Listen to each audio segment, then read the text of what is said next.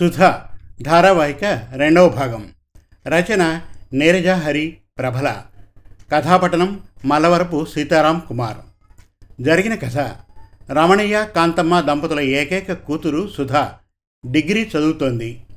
తండ్రి హఠాన్ మరణం మనసుకు చాలా బాధ కలిగించినా తనకి తనే నిబ్బరించుకొని తల్లిని ఓదార్చి నెమ్మదిగా మామూలు మనిషిని చేసింది. ఒకనాడు కాంతమ్మ తన గత స్మృతులను గుర్తు చేసుకుంది. సుధా తన క్లాస్మేట్ విజయ్తో సినిమాకు వెళ్ళి ఇంటికి వచ్చాక ఆ రాత్రి అతని గురించిన ఆలోచనలతో ఆమెకు నిద్ర పట్టలేదు. ఇక సుధా ధారావాహిక రెండవ భాగం వినండి. విజయ్ క్లాసులో కొత్తగా చేరిన ఆ రోజు తనకింకా గుర్తుంది. డయాస్ మీదకొచ్చి తనను తాను పరిచయం చేసుకుంటూ చదువంటే తనకు ప్రాణమని చెప్పిన తీరు తనకు నచ్చింది. చూడచక్కని రూపంతో ఉన్న అతన్ని అప్పుడే నిశ్చితంగా గమనించింది సుధా.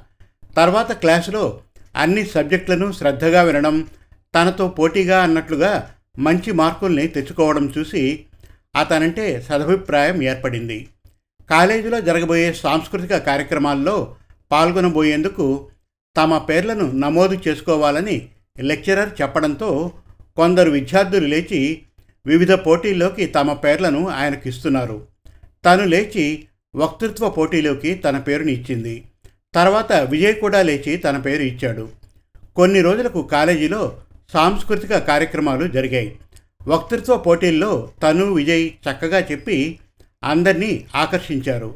తనకి ప్రథమ బహుమతి విజయ్కి ద్వితీయ బహుమతి లభించగా వాటిని అందుకుంటున్నప్పుడు ఇద్దరి చూపులు కలిశాయి. స్టేజి దిగాక తనను సమీపించి అభినందనలు చెప్పిన అతని సంస్కారానికి ముచ్చటేసింది. తను కూడా అతన్ని అభినందించింది.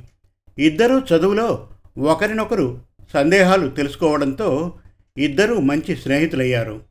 కొన్ని నెలల తర్వాత విజయ్ తన గురించి సుధకు వివరించాడు.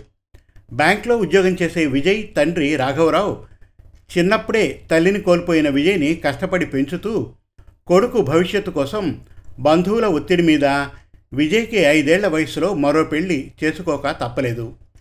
సవతి తల్లి వస్తే తన బిడ్డని సరిగ్గా పెంచదేమో అనే అనుమానం మనసులో ఉన్న దూరపు బంధువులు చూసిన రేవతి అనే ఆమెని రెండో పెళ్ళి చేసుకున్నాడు రాఘవరావు.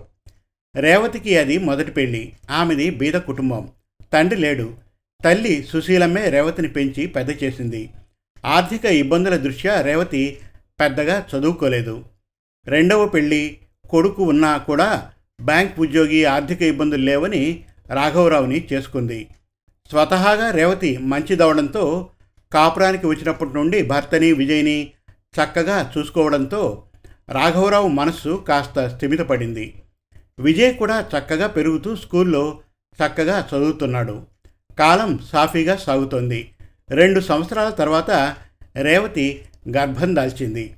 విజయ్కి ఒక తోడు దొరకబోతోందని రాఘవరావు చాలా సంతోషించాడు.